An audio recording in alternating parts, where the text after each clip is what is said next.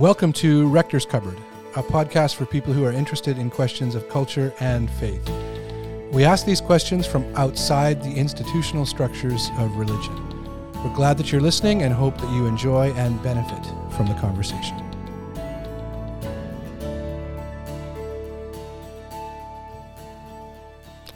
So, we are Rector's Cupboard on the road. We are in Calgary, Alberta.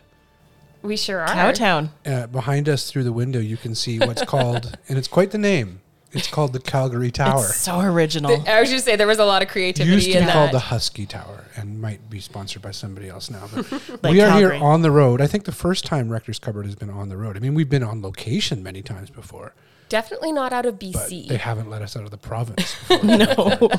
and so now we are in another province, and we are going to reco- be recording a series of interviews over the next couple of days um, that we'll put together as a little series that will come out in some time. But the reason we're talking right now is because, well, Rector's Cupboard is supposed to be off for a couple of months, like July and August, basically. but in case our listeners haven't picked up, Todd really likes bonus episodes. But we have a bonus episode. We're not so great at time off. And the bonus Apparently episode not. is because our guest, who you'll get to listen to in just a couple of minutes, or a few minutes, or ten minutes, or you could However go- long this you could go us. right now if you wanted to, and not listen to us talk like this. Um, but uh, we had a special guest who agreed to come on. Like we spoke with him, read an article. I read an article in the Toronto Star around the Roe versus Wade, the overturning of Roe versus Wade in the United States and a gentleman here in Canada who used to be really conservative Catholic media figure, interviewed all over the place, like even you know in the United States, in England, in Canada, uh, had his own television show for a number of years, and wrote consistently in newspapers and other places. Uh, named Michael Coren. Uh, changed his view on LGBTQ issues and other things in 2015, thereabouts um, and has written a bunch on that. But he had an article uh, speaking in light of the Roe versus Wade, the overturning of Roe versus Wade, particularly having to do with Christian faith. Um, and a little more nuanced than most people think. So I thought, so that's what the interview is, and it's great. I think you really enjoy it. Um, it's yeah, there's all kinds of stories, and he knows Stephen Fry well. Yeah, and it Stephen was- Fry's endorsed his books. it was great and- talking to him. so yeah, um, but I wanted to ask you guys. You grew up kind of more familiar familiar with the evangelical church and such. Um, these issues, that, but particularly the issue of abortion. There wasn't. I'm Isn't assuming like, in your upbringing, fun topic? nuance on that particular topic. Is that fair to say, Amanda? I'd, I'd say that's pretty accurate. So you, in your kind of familiarity with the Christian church, um, abortion was just Like a non-starter. and and clear in terms of what the Bible said. Correct. Oh, absolutely. It just simply was wrong. Yeah, and, And so there was no discussion, and that was it. That that's it. That kind of ends the story. Like it's wrong. I remember one time being in a Bible study, like as a as a young pastor leading a Bible study group. I can't remember if it was my house or where, but this woman came and she was like well loved by everybody in the church. Is Plymouth Brethren kind of background church, and somehow she started saying, "Oh, I don't, I don't think abortion is wrong at all. I don't think." And she just like she just oh, hadn't got the she hadn't got the memo or circles. something, right? and so like the you could just see the other people like. You know, and then I can imagine that kind of room. Oh, the explaining to them. I think in, in their minds explaining like, well, she's just not far along enough yet, or something like Mm. that. But um, so that's what this is about. But we actually have a little bit of a tasting here too. Yeah, we thought we should definitely have something to drink when we talked about We this. we brought BC to Alberta. we we did. It was So a little what we have. pre pre purchase for our time away. Yeah, so it's Naramata cider um, off the Naramata bench in BC in the Okanagan. Um, normally, the Okanagan's known for their wine. Oh, but this is the best But cider. this it's is so so good. It's my favorite. Yeah, so it's it's done um, by Elephant Island, um, and they have an orchard and they do fruit wines, but now they also do ciders, and they live actually very close to where my parents live, um, just down the road on the the Naramata bench. So every time I visit my parents, I go down there and pick up something, um, and Yeah. this is just so you, delightful. You just got this. You just got this. Yeah, about Yeah. two weeks ago. So it is spring 2022. It is apple black currant. The name of it is current It's- event. I mean, it's quite tart, but I tend to mm-hmm. like things that are very tart. So I I'm a huge fan of their their cider. It it can be hard to find in the Lower Mainland. It but if you can get your hands on it, I highly recommend it. It's it's very very it really good. is fantastic. I'm not the biggest cider person, but this really I is. enjoy cider quite a lot. But anything from Elephant Island or an Naramata cider, I think is really fantastic. Allison and I are quite partial to their black currant wine as well. Which again It- is very tart. Yes, yeah. I mean, is that so? We're Rector's Cupboard. Some some people know the history of the name Rector's Cupboard and these tastings that we do Mm. and such. Um, you know, if you don't, there's an episode on it. You can go There back and is listen. King versus licorice. Go find King it versus up. Licorice. Go you can look it up. that. Um, but uh, it gets me to thinking, and, and now for this particular episode, talking about abortion, homosexuality, other things. Um, you know, are we the kind of people that are we the people that others, you know, in evangelical Christianity warn people about? Are we dangerous? Yeah, We like to drink. you have you have Well, cider. You have a conversation about abortion that is more than simply like Homosexuality. "Wrong, that's it. Homose- Um, I think there would definitely people be people that that I grew up with. I I grew up quite um, conservative Baptist, uh, who I don't think understand me anymore. And and, and I mean, I want to be as kind as as possible because I I was that until I was in my twenties. Um, I I yeah had very very staunch opinions on abortion. Um, which I mean, I'll just you know spoil it here that that I've kind of made some changes on. Um, but I I know for for myself, I've I found it very interesting in, in reflecting back that there are virtually two issues that seem to be the litmus test in at least evangelical Christianity as I've experienced it. And that's homosexuality and abortion. And the Bible doesn't really say almost anything about either one of those, or at least not It as says- we actually understand it, It now. there are verses that are virtually nothing yeah. about abortion. No, especially abortion. Um, and and I I understand people who are opposed to abortion. I I get it. Um, I I understand the um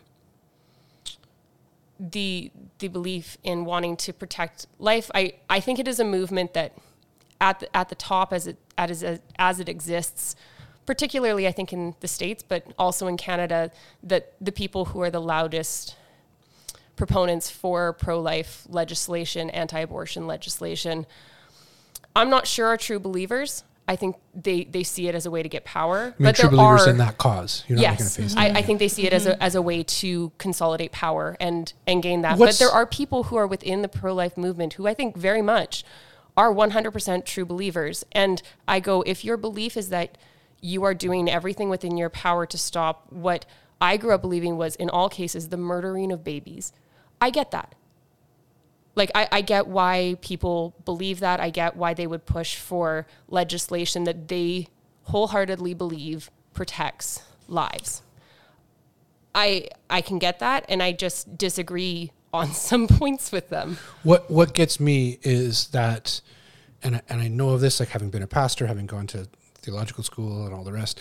I think some of the people you're speaking about are told by their leaders that the Bible is clear on this. God is super opposed to this. Yes. people who would be open to, uh, you know, abortion being legal, um, are somehow on the devil's side, or they're evil, or they're terrible, or they're wrong, or they're bad. And what gets me is it's either uneducated that people haven't actually read what the Bible says about abortion, uh, that they haven't read the history of the Christian church in terms of abortion, that the, that particularly evangelical Chris- Christianity was not always opposed to abortion in the way that it is now. No, not at No. all. Right, even including around leaders, Roe versus Wade, yeah, right? Yeah.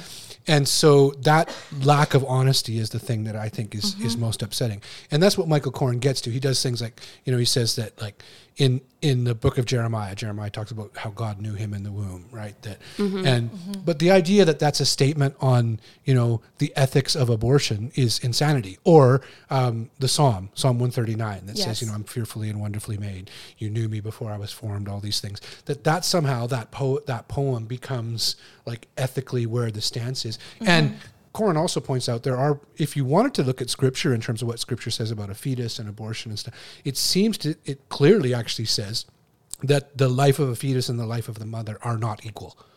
They're not equal things. There's different penalties if if those lives are taken. Yeah. Um, and that's in in uh, Exodus and other places that that's really clear. so again, it's it's that honesty to say no, this is not. So some leader is telling you that this is what the Bible says, this is what, what you're supposed to think, and then whole blocks are. And I think that's where some of my anger lies because I, I, I was like you, Allison. Like Yeah. in terms of the things that I accepted, and I don't want to say that I believe because a lot of things never really sat well. We've talked about that before in previous mm-hmm. episodes. That there's things that I kind of blindly went I along told the with. party the party line on a lot of stuff that yeah, because that I never felt right. I heard a lot of things from the pulpit that I just accepted because it, it was in the pulpit. Well, I also Um, well, and you weren't told this is the way we interpret it, or this No, is what No, we think. no, no. exactly. You were told And this is what God thinks. Yeah, and as I've gotten older and just kind of said, no, these things never sat well with me, and I just don't believe any of it. And then the next step is actually learning that it's just scripture has been taken in such an irresponsible way mm. and contorted and Yeah. used uh, to the use of whatever it is that they wanted to It argue. is um, at least partially about amassing political power, which is what the issue and is I, that's Yeah. where my anger starts to come in because there's so many people that are much like we were who were just saying Yes. like this is the thing that we need to believe okay and i trust that person who's speaking to us um, yeah. and in some cases you know i I don't want to rail against pastors by any stretch that's not it but like a kind of an anti-intellectual thing that n- not all of them are super educated Right. and not necessarily masters of divinity or have done intense biblical studies or actually understand like you said the christian history or the biblical history or Yeah. like the long arc of history of how we got to where we're understanding the things that we are Yeah. um so it's it's kind of like an ignorance you and in feel a bit ripped of- off. You feel like, I why didn't you tell Well, me the truth? And and why yeah. didn't you tell me the whole story instead of mm-hmm. just your part? Well, but I think part of it is they don't know. Some of them, I think, mm. are mm-hmm. that's what they have been told. That's what they understand the movement to believe. Excuse me. Um, I think one of the things that bothers me is the the abortion issue is not wholly a, a theological issue. You can't remove the medical aspect from it, the right. scientific aspect from it. And I get very frustrated with some of the misinformation that is spread um, about abortion in in a way that that vilifies a medical procedure that that needs to happen sometimes. Like Yeah. for I mean, even the terminology that we use, a miscarriage is medically called a spontaneous or natural abortion. yes So any woman who has had a miscarriage has had that form of an abortion. Also, if you have a miscarriage, depending on how far along you are in your pregnancy, likely you may receive a D&C, which is a procedure that is an abortion procedure. And we are seeing now in the states with legislation that has been enacted since Roe v. Wade was overturned, women who are not able to get medical procedures when they have miscarried their babies because their doctors are so afraid of legislation. of, like of litigation. Mm-hmm. Yeah. Or sorry, that's what I meant, of Yeah. litigation against them. And so there are women who are walking around literally with dead babies inside of them. yes And it's there there are so many reasons why abortions may be medically necessary. I mean, I don't I don't seek to to sensationalize anything and I don't I don't want to center necessarily myself. I my husband and I have had to have conversations because of complications that I've had. I've had medical procedures in which I have a lot of scarring around my uterus. And for me to have a pregnancy not only would be medically complicated for various reasons, actually, but absolutely psychologically terrifies me. Um, so what if you lived in, you know, Mississippi or Yeah. Or- no. Yeah. And I go, there there does seem to be an assumption that I think is presented. I don't think that this is actually what everyone who gets involved in these discussions wholly believes, but what seems to be presented is that pregnancy only happens within these really ideal standards where you have people who aren't needing to choose between can I feed the kids I already have mm-hmm. or do I keep this like that there there are not always ideal situations. There are not there are not always times and and the thing is that even when when you're talking about legislation that permits abortion when the mother's life is in danger, that's a subjective term. So there are there are people who are pregnant who are needing to get an abortion because they medically need it. It it is necessary for their health, and they are being denied or delayed service because, well, is it imminent death? Yeah, there's there's, it like- there's counts already and of so- women being like they're, they're waiting for the for the It's- or fetus to It's die, terrifying to Um, me. so that like don't you can't help her yet, you can't help her yet, you can't help her yet. Yeah, right? so you're just in a waiting game. Or, you know, I, I think the news story that everybody's heard about the 10 year old child having to cross state lines because where she was didn't allow it. And like these exceptional cases, and I understand that they're exceptional, but clearly they happen. And the harm that's being caused. well, and then so-called Christian leaders lying about the doctor who did that. Yes. Yeah. saying Yeah. that she has consistent failure to report and all this stuff. Now she's suing the attorney general in her Mm-hmm. own state because he said we're going to go after her because and it's absolutely not the case. And so as someone who's a Christian and has Christian faith, I'm like, aren't I supposed to give a shit about lying? And Yes. about Mm-hmm. attacking someone who, whether you agree with her or not, she thinks she's doing a good thing. I also do think that as well. But to help someone, to help a child, and because you have a political view and a religious view, you know, damn her, right? And I think this Much is like where scripture, it's picking and it's choosing the thing that you want of this to. thing. It's yeah. that this is the beginning of a desired theocracy. This does get to Christian nationalism Yes. and all those kinds Very of much things. so. And we could say it over and over again on this podcast. Christian nationalism is not Christian. If you are if you're in a place or a state where you hear Christian nationalism being spoken of in positive ways and those kind it is not Christian. It is idolatry. It Mm-hmm. is the furthest thing from Christian. It is like a parasite on Christian faith. Yeah. And when you see people like that attacking women like this, um, that's the and so for me, like obviously the abortion issue matters greatly, and it should be women who get to choose those things, not this you know Well, attorney yeah. general in Ohio. I mean, I think that there's some common ground that that a lot of people. Um, I mean, I think it would be the exception that somebody would go, "I wish there were significantly more abortions in the world." I, I go, "Yeah, I, I wish that there were less necessary abortions." I am, I can get behind, you know, And there are, there are ways to ensure that happens with Yes, social structures legislation put into place. actually has proven time and time again that that actually legislating abortions, making them illegal, doesn't make them go away. It just makes them dangerous. And I do go.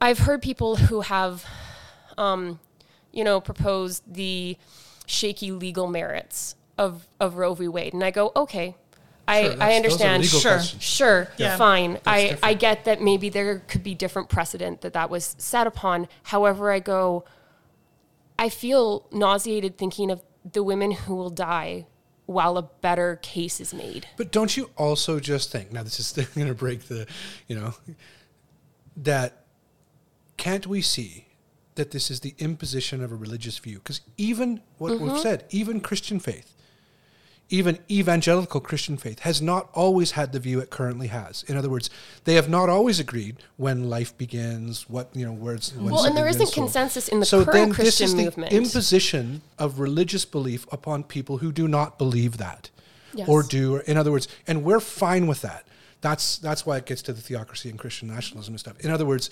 we our religious belief gets to choose what other people do and i think we wouldn't want that from Well, I other mean, I think one of the. So- fallacies of of the um, you know the pro-choice movement is, or like against the pro-choice movement, is that you know we just want abortions all the time for everyone, and that um, yeah, it's it, it's. I'm like, no, I, I don't think there should be forced abortions. I'm I'm saying that people should be able to choose if they get an abortion, and that I don't get to make that decision for them.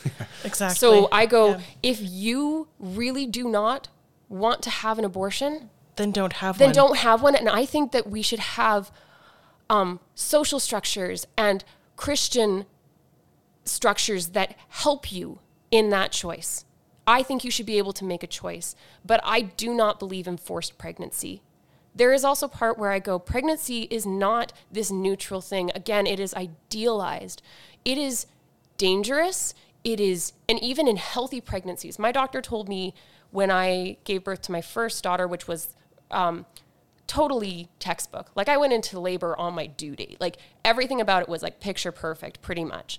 And she told me after that she's like, you need to give yourself about a year for your body to recover from this. It's been through quite a trauma. It needs to like it is not this neutral thing that people should be forced Right. into mm-hmm. not to mention the fact that there are women for whom pregnancy is so difficult and birth is so difficult that I don't think it should be forced on people. And what that means as far as like I, I also go can we also concede that the the abortion matter is not this black and white Well, I think I think It's that's so the issue. I think That's the issue. It, Yeah. Like you said, your upbringing, it was black and white. Mine, it was black and white. Yeah. I never really fully kind of bought that. I, I think I always thing, saw right? that it was a political issue. there was something thing. not there, but I mean, Because it was so convenient in identifying enemies. That seemed to Yes. actually be what the function of it was, even more than protecting life. Now, I know some people would disagree with that. And that Yes. But it, I'm saying, in my experience, the people that I knew, I, and not saying that they didn't care about life and all the rest, um, but it seemed as a young person observing this, someone who cared about my faith deeply, that, oh, what it really seems to be functioning as, this issue, is it clarifies who the opponents are. And Yeah. that Well, to and me it- becomes it ends suspicious up as a dehumanizing Yes. them Yeah. yeah, and ends up dehumanizing them. And I think that any move towards dehumanizing people is anti-Christian. Like I don't wish to dehumanize the pro-life side of the abortion debate. I don't wish to do that. There are lots of people that I love and that I care about who I think would staunchly disagree with me. And for very many of them, for a lot of very valid reasons to them. And so I go, I, I don't want to dehumanize them, but I also I don't want to dehumanize people who feel like abortions are a necessary part of reproductive health, healthcare. yeah. Um, I also think that there, I also even just the term pro-life, it, it There's needs to problems stop. with that. There's a problem with it. It needs to stop because I don't think it is. It's so pro- cliched now even to say, yeah, Of pro life and pro it gun. uh, honestly, just and call it what it is. against is. social You're- programs you're- actually care for You're anti-abortion. That's it. You're not. I, I don't want to say pro-life because if that were true, Even then- more so, you're anti legalized abortion. Like you, Yeah. what you want is a law. yeah, Um, that the yeah, it's it's the, all those things are interesting, and I think that it's. Uh, so I think Mm-hmm. I'm grateful for Michael Coren and people like Yes. him. Well, here's here's someone he, he talks more about the LGBTQ issue, but this article that we'll Mm-hmm. put in the in the notes um, is on the abortion issue and his experience on what happens if you change your mind on these things. Yeah. And Oh. he says he changed his mind on LGBTQ rights and otherwise because of his faith, not in spite of it. I feel the same thing around abortion. Some people listening might think like, well, you I can't possibly people- be Christian and think exactly. like that. get All I can say is I can implore you to say you I, I can't force you to believe me, but I can say the reason I have feel nuancing on these things is because of my faith Mm-hmm. and because I've actually read these things and I've read scripture and I know it and I know how it's been used and that the way that it's been used in in building these camps uh, is something that seems a long way away from Christian faith to me. So I would just say to to those who are listening, you know, read scripture on it do and don't just read the people who you know agree with one one Mm-hmm, way. Read both. Read the history. Know the history of how the evangelical church became so committed to being against Yes. abortion. I would also like I would I would implore for like radically choosing humanity and humanizing others. I some of the tactics that I've witnessed from from the anti-abortion, the pro-life movement, the picketing outside of clinics, the graphic um, posters that I've seen Yeah, in we my have- hometown. we have them one at put in my mailbox Like- the other day yeah, It is horrifying, it is horrifying and it is dehumanizing. Um, and it's to not people- Christ-like. no, to people who who may be in a position where they either feel that they cannot or should not continue a pregnancy. Um, it it is so cruel to to do. There are there are several women that I know that have had to have what would be classified as abortion procedures because they lost very wanted pregnancies. Um, and I go, if we lived in the States, they may not be able to get those procedures, or they may have to walk through picketers who are calling them baby murderers as they carry their dead child in their womb. Like, how how is that Christ like? I ask. I just I implore for humanity, and I implore for for people who are on the pro-abortion, the pro-choice side, pro-choice yeah to to just also choose to try to, To humanize be the other side. human, like Yeah. to hu- to you know to humanize other people as well. Um, I know that I I get frustrated, but it it is unhelpful just to spew vitriol at each Mo- other. most of the research that show polling shows that people are actually quite nuanced in their views. Mm-hmm. Um, it is the it's the base on each side, left and right, Mm-hmm. that seeks to use the issue to you know get voting blocks. That that you know solidifies that. I think That it's also cruel, especially when you're preaching from the pulpit, to make someone who identifies as a Christian to feel like maybe they're not because of these views, Yeah, right? yeah, As we've changed our views, like Well, I I, mean- I know there was a time when I thought, well, I guess that means that I'm not Christian. This faith that Hmm. I care so deeply about, but I'm not. I'm not willing to move on this anymore. very interesting. Uh, you know, like issues of Yeah. homosexuality. Well, um, Yeah, so does that mean I have to abandon my faith? And it, maybe I do, and that's That's- that's, yeah. horrible. and It's that's where gut-wrenching. people like Michael Coren can really help us. It's great interviews. Mm-hmm. So, well, thank you both, and for your time and and on the road. on the On the road road. again. Well, welcome to Rector's Cupboard bonus summer edition. bonus summer edition. And so I don't even know. Did we have theme music? We don't know yet. And uh, but we're super super pleased to be joined this morning by Michael Coren. Michael is an Anglican priest, an author, and columnist. He's also hosted a nightly television and radio show for 20 years, uh, for which he won numerous awards. He's won other awards too. Um, he's a columnist for the Toronto Star, frequent contributor to the Globe and Mail, TV Ontario, iPolitics, The New Statesman, and several other Canadian and British publications. He's a best-selling author of 18 books, including biographies of G.K. Chesterton, H.G. Wells, Arthur Conan Doyle, J.R.R. Tolkien, and C.S. Lewis. He's contributed to the Dictionary of National Biography and several other anthologies, and Michael has been published in many countries and more than a dozen languages.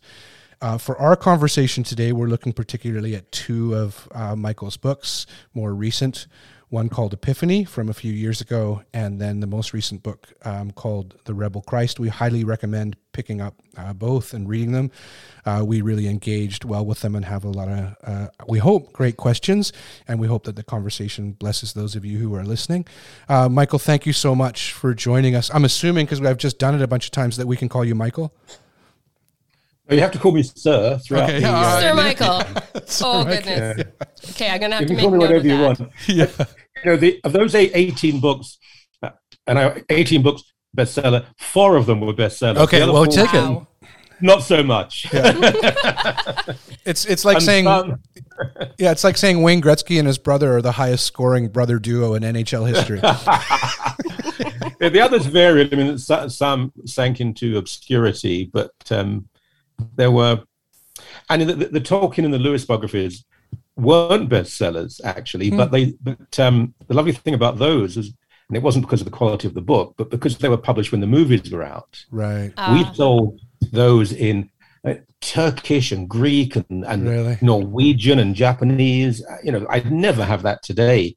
Uh, but they didn't sell that well in the US and here. But some of the more recent ones um, have done quite well, but not.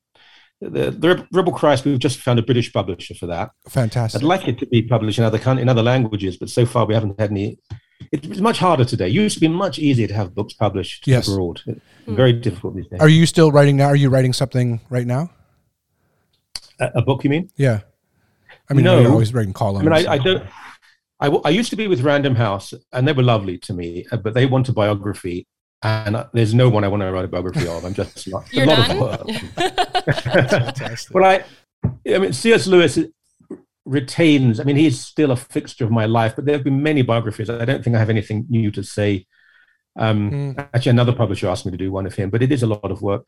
But the publisher who did uh, Rebel Christ, which is a smaller Canadian house, not that small, they employ a number of people, but uh, there's a possibility of a memoir, and that I think I probably would do, I- I although could- it's yeah. a challenge. I could see that. Fantastic. At least taking it up to maybe my ordination, and um, peop there are a lot of people I work with who are quite famous. Uh, of course, you've got to be a little careful as well. God, I, there are things I'd like to say about some people, but uh, Well, of Can't course, necessarily say all the things. we noticed that No. Stephen Fry has endorsed your work Yes. as well, right? So that's something that, yeah. well, Stephen is a darling. He, he, I mean, you know, he, he he's just very generous in his endorsement. Yeah. But it, it was lovely to get him because you know he's, he's such a well-known atheist, and Mm-hmm. it's marvelous to get people like Sir Diarmaid MacCulloch at Oxford and Mark Oakley at Cambridge. And, you know, these are extraordinary people. But for Stephen, who is an atheist, to say such lovely things, but he is one of the kindest and most generous people I know. So you know, It's well put. Oh, that's that's great. Um, no, I, I I found your book very interesting. I read it in about like a 24 hour span last week, and I was just it was it was very um it, it was easy to read in the fact that like it kept like you just kept turning the pages. It it was beautifully written, and I would highly highly recommend it to any of our listeners. Um, I personally really was very encouraged and educated by it. Um, and in your in well in Epiphany, I um I think Todd Todd read Rebel Christ as well. Um, you there there's quite a lot of the book that's dedicated to to like your story. Uh, you you devote a large portion of the book to tell us kind of where you were uh, and then how some of these changes came about. And we, I think it's some of the best parts of the book, frankly. Um, and I would love if you could maybe tell us just a little bit of your story now, uh, how you came to some of the shifts in your understandings of faith that you did, uh, where you are today, and how um, what that impacts as far as regards to your understandings of faith and culture. Okay. Uh, well, my I'll start at the very beginning. Well, I was almost going to sing there, but I won't do that. You've, you've started enough. Uh, I wasn't raised in a Christian home. I, I, was raised, obviously, I'm a Brit. I was raised in a quite ordinary sort of upper working class, lower middle class home in a London suburb. And uh, my dad was Jewish. Actually, three of my grandparents were Jewish. My, my, my dad was Jewish, and my mum's dad was Jewish, but an orphan. And he was not a very if you think of Jewish people, he he was an orphan. He was in the army for four years. So he came out of the, the army in 45, heavily tattooed and a heavy drinker, which is not things you generally associate with Jewish people, particularly of that generation. Um, so he just happened to be uh, Jewish and they'd been adopted. And so that side of the family, it was very, there was n- nothing sort of culturally Jewish about it. Whereas my dad's side, they were from Hackney and Tottenham in parts of London that had large Jewish communities. Tottenham still does actually, a Hasidic community, and um, there was quite a strong culturally Jewish part there. But because he married my mom, I wasn't raised with any particular faith. I was raised with a certain consciousness of Jewishness, and I grew up in in a Britain in the 19. I was born in 59, where anti-Semitism was very limited. I mean, it is now. Um, there are people who try and claim other things often I think due to geopolitics, but it, it's it wasn't a big issue. There was always someone who was a pain in the backside, but I mean that it wasn't the norm. In fact, it was the opposite. Mm. Um, and the Church of England was the backcloth to my life. Uh, growing up in England, it's the established church, and it, it's not aggressive, but it's sort of there, and it's rather lovely. Roman Catholicism was a minority religion. The only Catholics I knew were the Irish kids we played soccer with in the park. You know, otherwise there was little contact. And uh, I was interested in religion, in the Christian religion, I, studying the Reformation at high school and then university. And after university, um, I things went very well for me very quickly, too quickly in a way. I had a couple of books published when I was 24, 25, terrible books, but um, they were published by real publishers. And uh, I was searching. I had a little apartment in the center of London. Oh, wish I had it now. And um, I was interested in Catholicism. I was writing a biography of G.K. Chesterton, who was a great Catholic convert. And I became, I became very interested in that whole Catholic milieu of, of people like Belloc and Chesterton and Evelyn Waugh, Ronald Knox and Graham Greene. And, and eventually I went for instruction in a beautiful Catholic church in central London, and I was received. Mm. About a year after that, um, I came to give a lecture in uh, Toronto. I'd never been to North America. And I still remember the, the lecture. It was a big uh, conference on Chesterton. And my lecture was G.K. Chesterton, Hilaire Belloc, the Marconi scandal, and Edwardian anti Semitism. and I know you're probably thinking, my God, I wish I could hear that now. Yeah. Uh, but uh, that's a title to remember. End, exactly. At the end of this paper that I read out verbatim, this very beautiful young woman came up to me. She may have been drunk, I don't know. And she said, she said, You're amazing. I'm thinking this may never happen again, I married her. And uh, it hasn't, hasn't happened again, uh, but we're still married. And I came to live in Canada. And mm. I continued worshiping as a Catholic. And, and something rather odd happened. Um, I, and there's no one to blame but myself, but I was sort of gained this reputation as someone who, who was a, a, a, public Catholic. I spoke about, because I had columns in various newspapers, I was on TV mm. and radio with this Catholic, and I, I, was a Catholic, and and there were, it didn't matter what I said about, I don't know, transubstantiation or right. the Immaculate Conception. No one cares anyway. it was the, the, hot button issues of equal marriage and mm. abortion. Yeah and they still are the hot button issues. I suppose assisted dying has come up now as well. And on those two issues, I took a, a conservative Catholic stance. And um, I'm not an intellectual, but I'm not a fool. So I made a fairly sophisticated argument, which um, I think did a huge amount of damage. Mm. I didn't say things as ugly or radical as people on the Christian right mm. often did. But I was worse, really, because I gave a certain intellectual veneer to the argument. Yes. Hmm. So I would say I believe in civil union. I believe in full legal protection in terms of housing, employment, discrimination for gay people, but not marriage.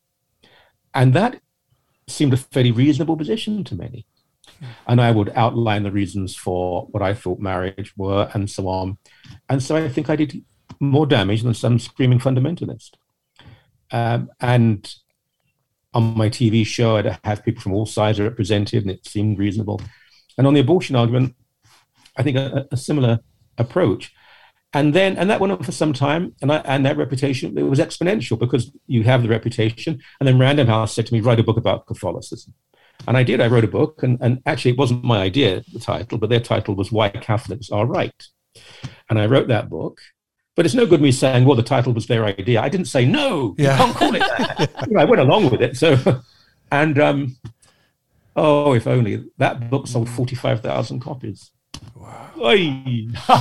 only today I could sell that many.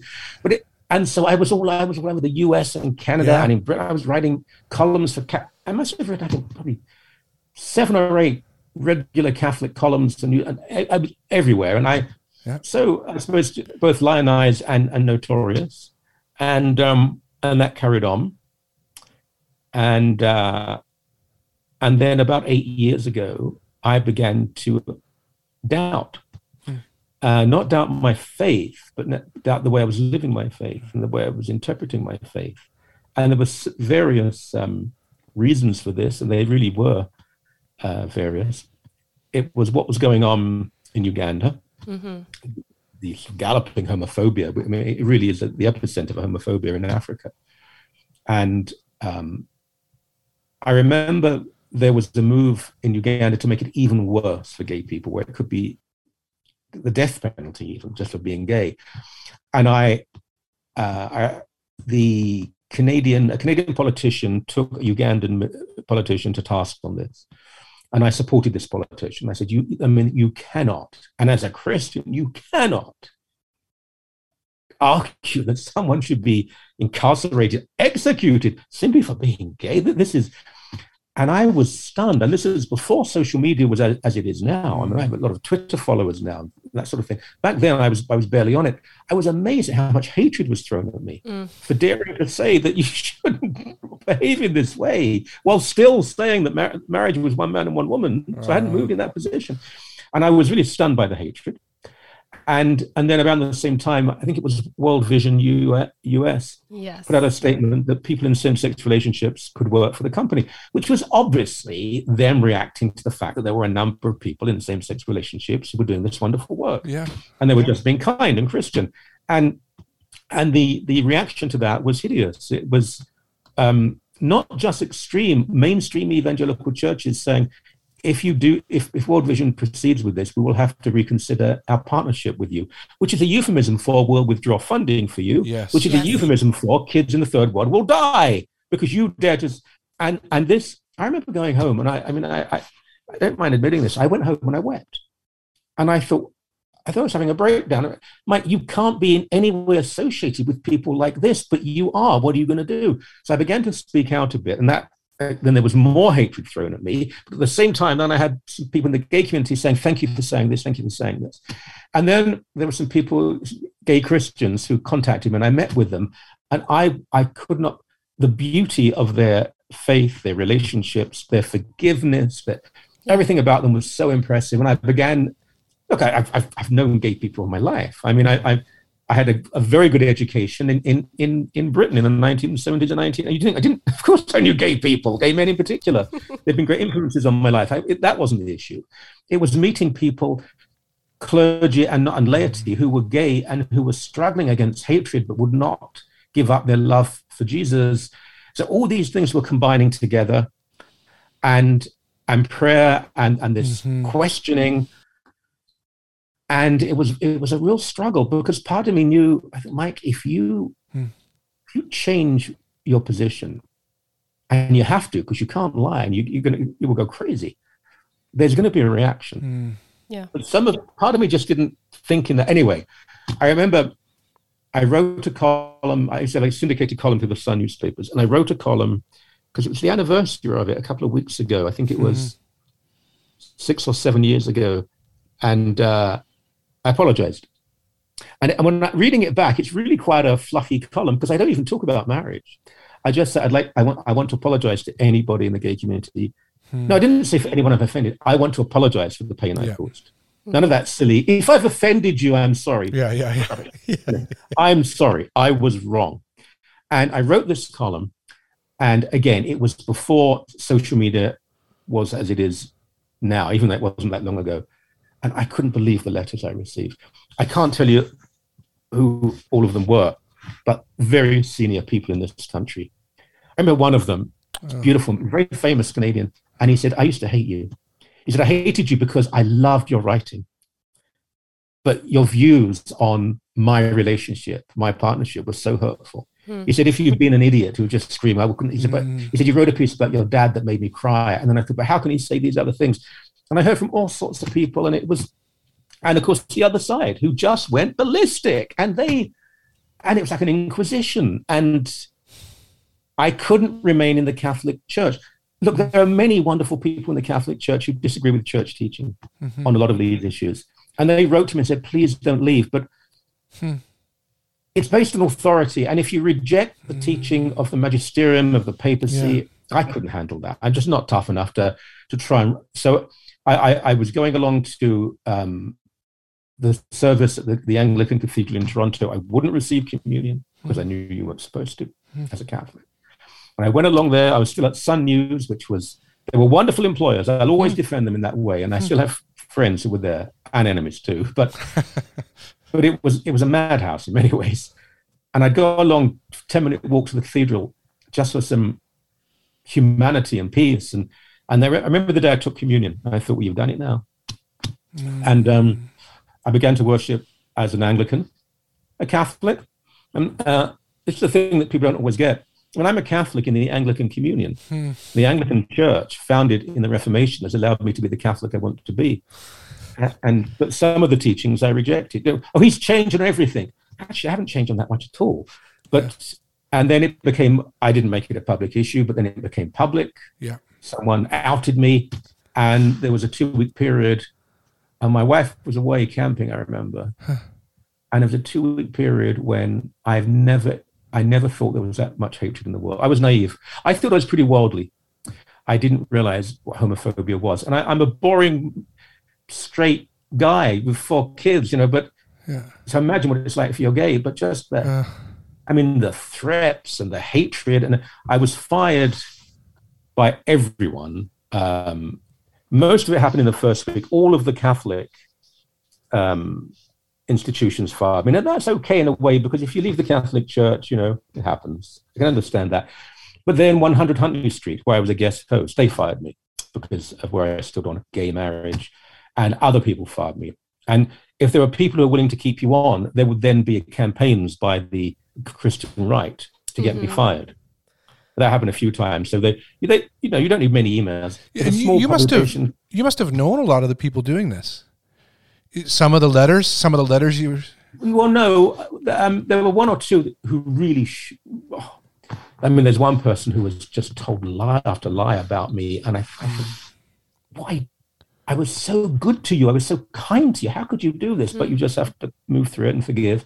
Mm. One or two, but there were other people who wrote to me and said, "I disagree with you so much, but I know you, Mike, and I love you." And mm. there were good people too. Yeah. Uh, so a lot of them I didn't know. A lot of it came from the US as well.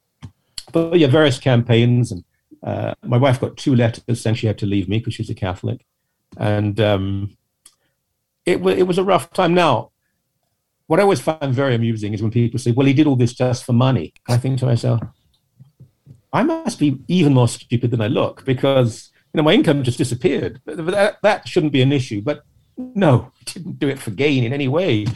Uh, and I look back at it, it was it was a bleak time. But the, the Toronto Star, God bless him. Hmm. Um, after a, a, short while, the the guy who was in the comment editor, he said, "Look, I, I really like what you're saying write a column for us and then give it some time because mm. people are hmm. going to be in shock when they first see your name. Yeah. And years later, I'm in every three weeks, uh, you know, so, uh, but some people were very nice and there were others who were lovely. There were some Anglican bishops who were just wonderful to me. And, and so, and then it just got stronger and stronger and more people, like I'm sorry, I've gone on for too long with this answer, but it, it, it no, not at all. It was very much, it was a spiritual awakening and which some people don't seem to get. And I probably haven't explained it very well, but it was something was going on in me. Because when I look back at who I was, I, I can't understand how I could have been that person. I didn't have, I really didn't hate people. Some people mm. might not hmm. believe that, but I, I didn't. But how could I say those things? Mm. I mean, I, I know there was a dis. I mean, on the abortion issue, you see that that's something else. Look, in a perfect world, there wouldn't be any abortion. Um, but that's not the issue. The issue is women having the right to control their bodies. Yeah. And I've said this a number of times. Let's start off with enforcing paternity payments, uh, free contraceptives, completely socialized daycare, uh, extended maternity leave, eradicate poverty, uh, liberate women. All of these things, you'll find that abortion rates will plummet. Yeah. But that's not the issue. The issue is controlling women. And the, some of the harshest um, anti-choice people are also pro-gun and pro-foreign invasion, and and, and you know, I mean, you, you know they're inconsistent. Yeah. Pro-capital punishment, yeah, pro-incarceration. Yeah. This is, this is why yeah. I, I, by the way, not going on too long at all. This is the heart of your story. You are an example. It's one of the reasons we wanted to speak with you. So so many people that we know. Oh, and you have a dog. Oh, yeah. I'm sorry about no, not at all. The, uh, the the mailman has just delivered something, and Tilly, who I love dearly. I bet it's I bet it's lovely fan mail. so, yeah. Well, it's, it's a parcel, but you know, uh, after ten years, you think she might have realized, "Yep, it's okay oh, no. to deliver." Oh no, no, yeah, no. I wouldn't count on that. we have, we have. So the reason, one of the reasons that I wanted to speak with you is you provide an example, a personal example, your life, your faith. I really um, respect that you that you said to us um, toward the beginning of speaking about your story that you knew you feel i'm not i'm not saying this but you feel in some ways it was worse than than kind of the fundamentalist vitriol because you were giving an intellectual veneer and you were so you know we can all watch whether it's fox news or things and you see you would see similar people who were being used in that way or who allowing themselves to be used to bring kind of this um, gravitas to uh, to a you know a view that you know eventually becomes really really difficult or divisive or yeah. hateful or whatever. You say in um, epiphany uh, and this is one of the lines that one of the sections that really interested me and you you referred to it a bit here but i just want to ask a question on it.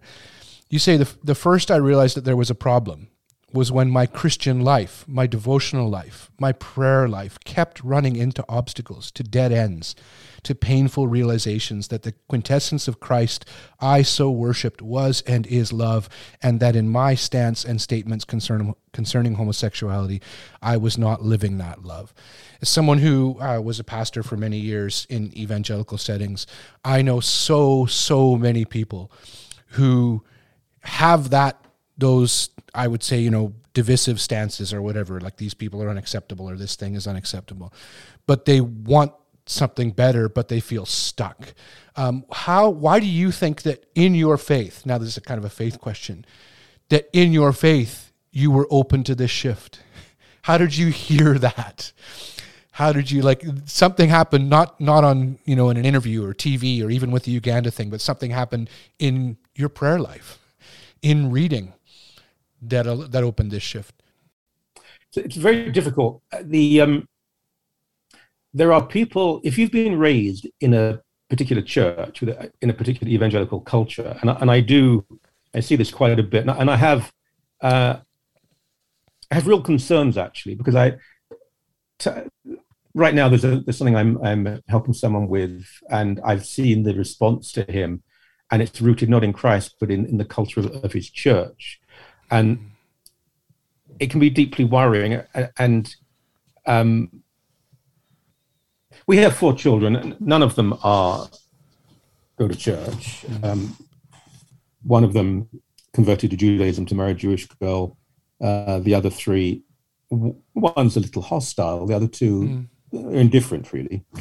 Uh, and so, if you don't raise a family in a certain Christian culture, there can be some problems, challenges. Not that I, I mean, I, yeah. I think wonderful kids, but if you do, by the time they reach a certain age, it's not just that they have a, Christian belief, which is a good thing. They're also attached to, the ch- to their church. Mm. And churches, by their very nature, as institutions, I mean, I love the Anglican Church, but you know, it's an institution and as is the Roman Catholic Church. But the problem there is that too many Catholics believe it isn't. They believe it's something more, but it's not. And you have to be able to think outside that box. And in purely practical, pragmatic level, it can mean losing your friends. It could be losing your family. Um, it could be losing your job as, as, well. So that can be difficult. But at the, at the deeper level of, of where, where your faith is, but when, when we say we'll pray about something, I mean, these words matter, but are we praying with a genuinely open mm-hmm. mind and, and, and a, a, soul that is, that is open to change, or with certain uh, preconceptions, even prejudices? We all do. I do that too. Yeah. Um, it, it's, it's very hard not to. And so experience is a big issue here. If, if, if you haven't experienced something, if your view um, and, and this applies to, it's not just one group. And I see this politically on the right and the left. I see people on the left, and I, I suppose I'm a figure of the left, the relative left now, but I see things said about conservatives. Yeah. And I think to myself, and I, and I try to correct people when I can. That's just appalling that you've just said that. Yeah. You know, I, I, I know all sorts of people who vote conservative. Now that they're not the hard right of the party, but right. they're wonderful people. Yes. yes. And in many ways, better people than the person making this remark. Yeah. And this artificial polarization but just trying i mean empathy is very important if if every if every christian person for example who was opposed to equal marriage could spend some time with some gay christians not just the gay community not, not just read a book by i can recommend several yeah. by someone who is a, a, a, wonderful christian who happens to be gay born gay uh, read the Bible with understanding. I mean, you know, Twitter is full of people quoting scripture yeah. out of context. And then they'll say to me, You should read your Bible. And I think to myself, you know, I started learning Hebrew when I was nine. Yeah. And and I, I I do read the Bible in, in original languages as well as English. And you don't want to sound snobbish, but you you you can't even write that tweet grammatically. You know, and and yet you're telling me and you and the problem here is that you, you are using yeah a, misunderstood, cherry picked, out of context little chunk of text in the Bible to make people's lives a living hell. So we can't just put it down to you being annoying. You're causing huge damage here. Yes. And it happens repeatedly. But as for people, you know, their, their prayer life, I suspect there are people who pray far longer, mm. more frequently than I do, who have very different views mm-hmm. from mine. I don't understand. Yeah. I, my prayer, maybe it's just a stage I'm at in my life, but my prayer always takes me to a position of greater radicalism. Yes. And uh, I don't mean doctrinaire socialism, but I, I do mean that the idea of change and, and seeing humanity in people. And, and when I fail, I fail miserably a lot of the time. Yeah. Uh, but I've used this phrase permanent revolution, permanent revolution of love and it's really a, a Marxist term, permanent revolution. But we've got to be going through this constant change to see people for who they are, um, you know, the closest we are to God is sitting the person who's sitting next to us. And and C.S. Lewis writes beautifully about this. I mean, he died in 1963. It doesn't matter if he's a figure of that generation, some of his language is, is not of ours today, but so perceptive. And what he says about humility, um, was it humility is not thinking less of yourself, but thinking of yourself less often, something like that. Mm-hmm. mm-hmm. And he really he gets it right. What, what are we aiming for here? More, more of God and less of us. And but there are times, particularly in the US, but increasingly, I'm afraid, in Canada, mm-hmm. When you can't even see the shadow of the Gospels in what is said. There are conservative figures in Christianity, and I see where they're coming from. I disagree with them, mm-hmm. but I can see their argument. But there are others who just seem to be so full of hatred, but they really are committed to what they think is Christianity. And I that I don't understand. There, there is something has you mentioned Stephen Fry earlier, mm-hmm. and he, he Stephen said to me once, um, because people misread him, they think he, he hates Christianity. He, he really doesn't. And I can't tell you how supportive he's been of me and my ordination. But he grew up in a, with the Church of England. He said it was it, kind and and loving and gentle. Now, when did it, hmm. not so much the Church of England, but when did Christianity become so vitriolic? And and and there has been, I mean, it's always been there, but this this radicalism of the right is fairly recent. It's it's really I I, I would say 1970s. Yeah. You look at some of the statements before then, they're, they're nowhere near as extreme as they are now. You speak about that in, in Rebel Christ, um, the chapter, I think it was like Jesus and communism or something, or Jesus was a commie. That um, where where you you know there was there was no such thing as communism when Jesus was around, but how, and then you just have so many scripture verse uh, like scriptural quotes. The the chapter is filled with, you know, scripture verse after scripture verse. Um, and you mentioned there that uh, this lock between, I would think, evangelical Christianity and conservatism, political conservatism, is something that is recent in, in the scope of Christian history, right? But um, it, it is. And uh, where I'm from in Britain, it was always said the Labour Party owed more to Methodism than to Marxism. Mm. And the Labour Party, well, it's moved back towards the centre, but under Jeremy Corbyn, it very much moved to the left. But that Christian socialist position was, if not dominant, incredibly influential from its formation in the uh, the late 19th, early 20th century, right up to fairly recently. it was it was very powerful, and and you see this all over uh, evangelical what is called nonconformist mm. Christianity back then. But that changed, and it's really the Americanization. I'm not yeah. anti-American, but yeah. I mean, mm-hmm. the, the U.S. church has done the damage here because it's so important culturally, so influential in so many ways that other churches are then influenced by it. So we've seen it in Canada. I mean, many people who call themselves Canadian patriots, ironically, are being influenced by American views of, of Christianity. And it's also happening, though, and this is this is deeply worrying with the Catholic right.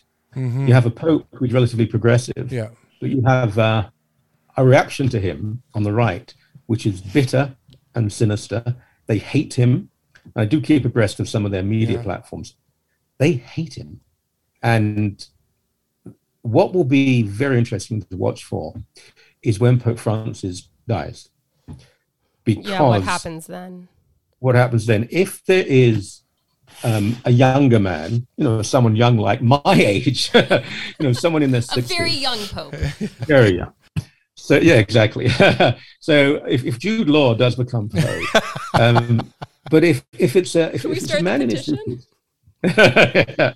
then he's got 20 25 yeah. even 30 years mm-hmm. if he if it's if it's similar politically to move the church into something far more progressive certain things won't change and can't change but others can if it's a more and i don't know the vatican well enough to know what's going on if it's a conservative figure it'll start to move back to something more because the Catholic right might not like that person, but they can be okay. But if they can see another generation of moving to the left, there won't be a div- it won't split because the majority of Catholics couldn't care less either way. Mm-hmm. But the hardcore, the activists, I think many of them at that point would leave, and they'll either go to the the Lefebvrist Pius the Tenth people, or they will look to Eastern Orthodoxy, which they don't understand, and they might be very surprised at what they find there. It's a bit like Anglicans who go to Roman Catholicism, thinking it'll all be okay, and they get the shock of their lives because what they often find is um, modern worship, progressive values, uh, and often an indifference to the teaching of the church. Hmm. Mm-hmm. A lot of cultural Catholicism, but they think the grass is greener. So, yes. uh, not. Um, I, I I'd like to quickly go back to when you're talking about like the Americanization of of the church and the impact and and you recently had uh, an article in the Globe and Mail uh, end of June, um, specifically talking about um, Roe Roe versus Wade being overturned, and uh, it's titled "Does Christianity Condemn Abortion?" That's not what the Bible says. Um, It was and good. It, it was very we'll, good We'll link it for sure. and I, I found it very and I, I think that we get with with um, equal marriage and with abortion these are kind of like these almost two litmus tests that you get that you, you talked about how catholics like they don't care about the transubstantiation like that but these seem to be two matters that really actually or two like that that change and divide and are are these litmus tests of well are you really a catholic if you you know support pro-choice candidates in politics or that sort of thing? And i was hoping that you could um you could speak a little bit to us about um in in terms of abortion with with where you see that that the bible what does it actually say on it? Because i mean spoiler alert your, your article says not very much but but i was brought up to think i was brought up to think both for for same-sex marriage and abortion 100% wrong Bible's very clear very on very this. clear Yeah. and as i've grown up i've realized a little less so in my opinion um, you knew me yeah. when I was formed in my mother's But- womb. Yeah. but it seems that you you've you've kind of come to some conclusions on these two particular um, ideas in in specific, not as a dismissive way of your faith, but not in spite of it, but actually because of it. And I- and I'd I'd love Yeah. if you could tell us a little bit about how you came to some of those conclusions. Well, that's an important point you made. Thank you for making it because um, my views in general have moved to the left, not in spite of my faith, Yeah. but because of it. Because the deeper I've grown in my faith, I hope, I think the more radical I've become. On the abortion issue, um, the only church was different. The uh, Didache is, is opposed to abortion. Now that's not scripture, but I mean, we, you know, we we held it in, in great esteem. And the church fathers in the early church, they, they were opposed to abortion. I don't talk about that in the article. I'm, I'm not disputing that. Um, but that isn't the argument you hear, and that we can talk about. Uh, but that was also a reaction to pagan culture that was very permissive about abortion, and uh, I think there's a different context there. But in Scripture, well, I mean, there's un- the underlying issue here is is what the Bible is. The Bible is an ancient text, particularly the Hebrew Scriptures, the Old Testament, and we, you have to comment on it. And as I, I think I said in the piece, Bible is divine inspired, but it, it's not a divine dictation. And there's metaphor and there's poetry, and something that was written thousands of years ago. You have, who have to understand in context, and Yes. there is an inconsistency because some of these passages are taken from books of the Old Testament that, that also say the most horrible things about women and, and about ethnic cleansing and about the clothes you should wear and slavery. And so, no, we, we, this is a history of a people. But when it comes to abortion specifically, you know, there is that passage in Numbers where a woman is Mhm. accused of adultery has to take a potion, which will Mhm. then uh, be an abortion. Uh, she'll Yep. lose her child if she's guilty or not. Uh, there are other passages that are not this similar. The the passage. I mean, there, there are two references to knowing you in the womb. Mhm. I mean, the one in Luke. Well, there are two ways to approach it. One is it's not everyone is known in the womb. You are singled out because you are the Messiah. You Yeah, are known yes. in the womb. You are different from other people. Another way to look at it is it's sheer poetry Yes. written by. We, we we are really going to take this as a guide to fetal development, Yeah. and I, I just don't see that in, in any way. So that there aren't. We can always find. I mean, I've used this many times when when Jesus says to the centurion who is in love with his servant, a Roman centurion who will be accused, uh, mocked by the Jewish people whose army was occupying their land as being gay, because that's what Jews in the Mhm. first century in occupied Palestine would say. Oh, Roman soldiers all go back to their barracks in Caesarea Maritima. You know what they're doing, don't you? And so here's a centurion who uses a word to say, "I love this man," Mhm. and many people would have interpreted that as a gay relationship. And Jesus says, You're brilliant. You're amazing. I wish my people could be like you. Yeah. Now, I wouldn't say that is absolute proof. Yes. But when it comes to some poetic uh, reference to, John, to Elizabeth and Mary, that has to be absolute proof of why we can never have abortion. So the Bible is not absolute. I mean, the, the, the Bible, the Gospels are absolute on certain things, Yes. like turning the other cheek. Like, well, to, let's be very precise here. I certainly believe divorce must be allowed. But if you want to make an argument from Scripture, from the New Testament, from the Yeah. words of Jesus about a social issue, the one you have most grounds to argue for is no divorce. But you you never. When did you last hear an evangelical leader say? Yeah. Many of them are divorced. They will always find a way to say divorce is okay, as does the Catholic Church. No, we don't. We believe in annulment. Oh, give me a break. I've studied this. annulment. There can be children from the marriage. You can still have an annulment. Yeah. Indeed, though, um, a husband can be abusive, can be an adulterer. They are not grounds for annulment, but they will work out a way to give you an. You went into this marriage not knowing it was a marriage. Uh, th- they find a way. They're effectively allowing you to be divorced. So they will find a way to do that, even because it's very difficult not to. Because Yes. a lot of people are getting divorced. So there's an inconsistency here. This is not what scripture is not meant to be used to, to exclude people and hurt Yes. people. And you know, I, I said this in a, in a homily recently, and it's taken. I mean, the passage. I mean, they're taken from Deuteronomy and Leviticus, but they're put together here. Love God with all your heart and love your neighbor as yourself. The rest really is a footnote. You know, Thank you. Mm. try and do that. Just try it. Try it for a couple of hours. You know, I have, See I have uh, from that, I have one more question before we ask this, the same question we ask at the end of most of our interviews. Um, someone who's informed our kind of like this podcast and our large organization, what we think of as hopeful theology. One of the reasons we're speaking with you, um, one of the theologian who theologians who informs this a lot is um, Karl Barth. And one of the things that he said about theology, and at the time he called it evangelical theology. Of course, this was before there was a political voting block and such. So he, he meant the word as it was supposed to be meant. Um, but he said true evangelical theology is modest. Uh, it doesn't have to be hollered or yelled because he said it proves it proves and it will prove itself. What I'm asking is you know how you speak now even just the way you're speaking with us um, you seem able to just to to demonstrate that kind of trust that these things will prove themselves. Whereas and I, I i know there's fundamentalism on the left as as as well as on the right you know that that but there's a lot of hollering out there and the hollering that comes from from people who kind of all nothing but warnings all the time about the other side and how that you know or this agenda or something um, do you find that the way in which you speak has changed in, in undergoing this shift it's a good question. Um, I've always had a sense of humor.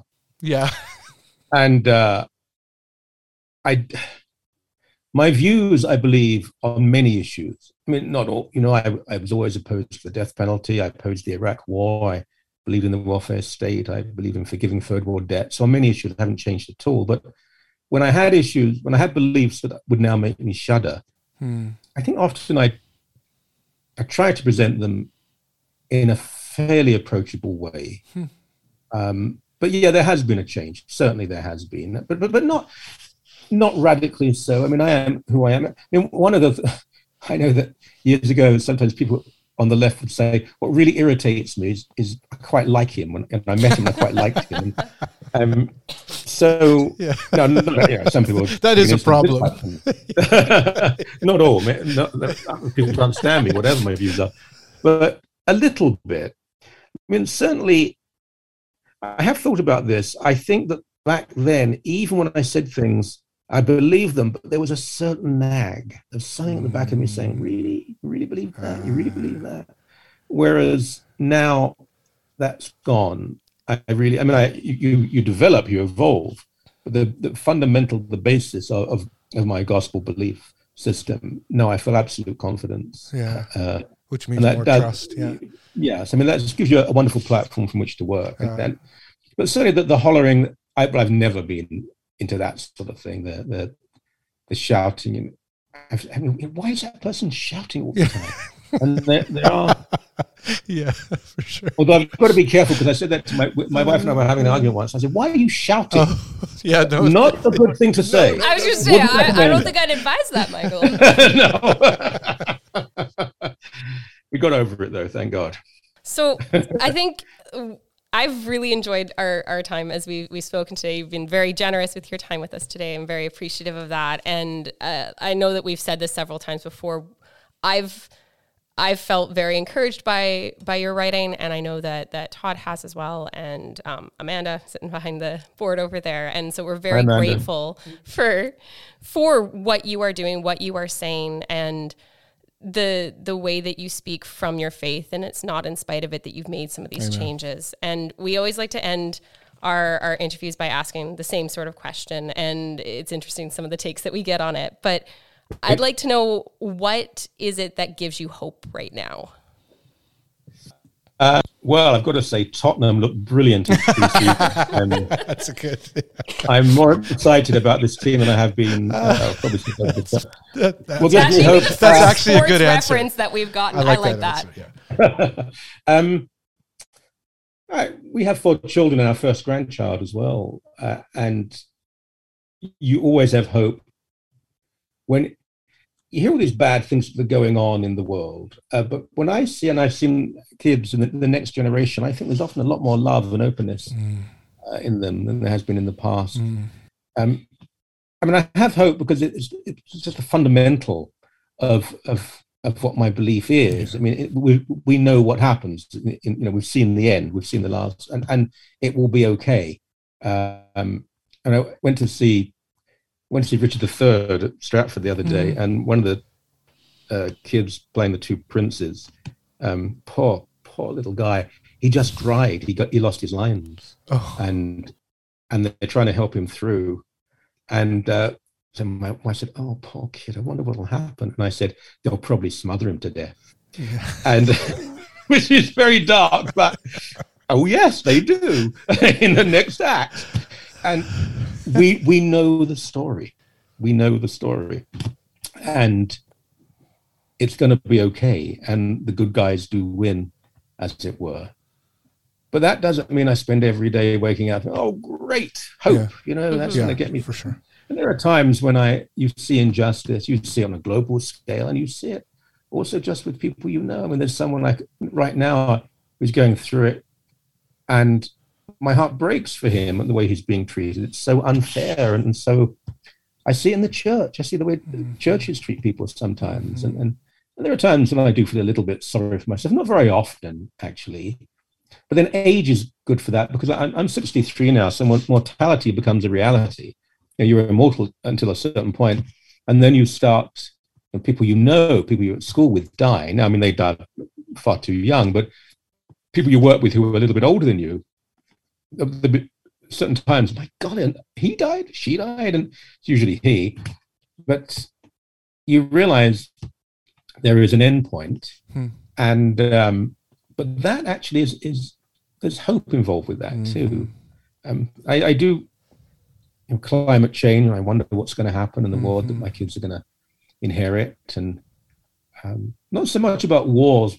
There have always been dreadful wars and and international mistreatment of people. It's not so much that, horrible as it is, it has happened before. Mm-hmm. It's things that aren't reversible that they do worry me. But um, I will say this I don't know how people do it without a faith. Mm-hmm. And I don't that to sound patronizing or or smug because I have dear friends who have no faith at all right. and they are more content than me right. and happier than really. But for me, I don't think I could do it yeah. without faith. There, there will be what is the point? Mm. And most of what I write now has a faith basis to it. I'm not that interested in Canadian politics. I do write about Canadian politics, but there's always something of a faith linked to it. And I right that's what my writing is. Um, otherwise, no, I'm just not that not that interested. Um, so th- th- there's a point to what I do, and you know there, there are those moments where I'm a priest and I have the privilege of consecrating the host, the Eucharist, Yeah. behind that altar. And when you do that, and it doesn't matter if there are half a dozen people there Yeah. or if there are a couple of hundred people there, I sometimes think to myself, my God, you, you've been given this. Yeah. You know, Yeah. it's such a wonderful thing to, and I'm about to conduct a, a baptism in the morning and um, a funeral in the afternoon. Yeah. And I'm going to write a column in the Toronto Star about that. And the, uh, just this, not just the circle of life, that's too banal, but what does this really mean? Yeah. And the, the, these stages of eternity and uh, so all these things give me hope. But that doesn't, having hope doesn't mean you won't feel down. No. Uh, that, you know, that is, it's not a, a drug that'll make you feel good the whole time. Yeah. Uh, when I- my when my dad died, the uh, the doctor gave my mum uh, an SSRI. I don't know what it can't remember what it was, Prozac or Paxil or something.